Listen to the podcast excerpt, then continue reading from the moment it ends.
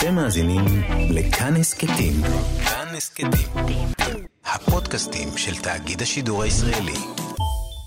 הנריאטה לקס הייתה בת 31 ואימא לחמישה ילדים כשמתה מסרטן צוואר הרחם באוקטובר 1951.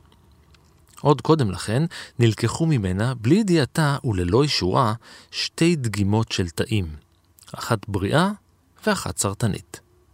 התאים הועברו לדוקטור ג'ורג' גיי, שגילה שהם עושים משהו שאף תא אנושי אחר לא עשה קודם. הם נשארו חיים והמשיכו להתרבות ללא הרף.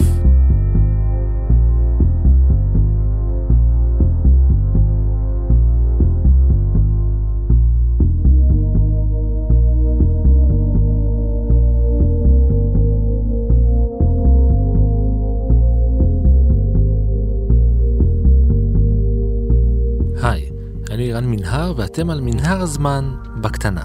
סיפורים קצרים מזווית שכנראה עוד לא הכרתם. לפני כן, תאים במעבדה שרדו רק כמה ימים.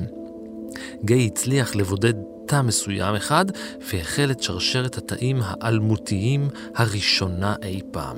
הוא קרא לה הלה, על שמה של הנריאטה לקס. מאז נחשפו התאים האלה לרעלנים, לווירוסים ולקרינה. הם נשלחו לחלל והשתכפלו אין ספור פעמים. הם חלק מאלפי פריצות דרך רפואיות, והם סייעו לפיתוחו של חיסון הפוליו לשיבוט ולמיפוי גנטי. מדענים גידלו משהו כמו 20 טון של תאי הלה, וקיימים כ-11 אלף פטנטים הקשורים בתאים האלה. היה חוקר שהעריך שאם תסדרו את כל תאי הלה הקיימים זה לצד זה, הם יקיפו את העולם שלוש פעמים.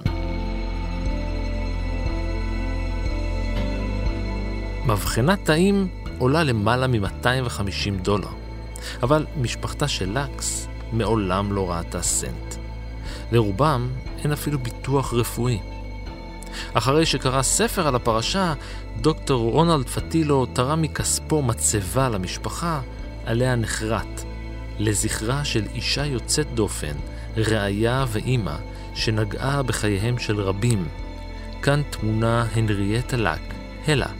תאיה האלמותיים ימשיכו לעזור למין האנושי לעד. אהבה נצחית והערצה ממשפחתך. תודה, הנריאטה.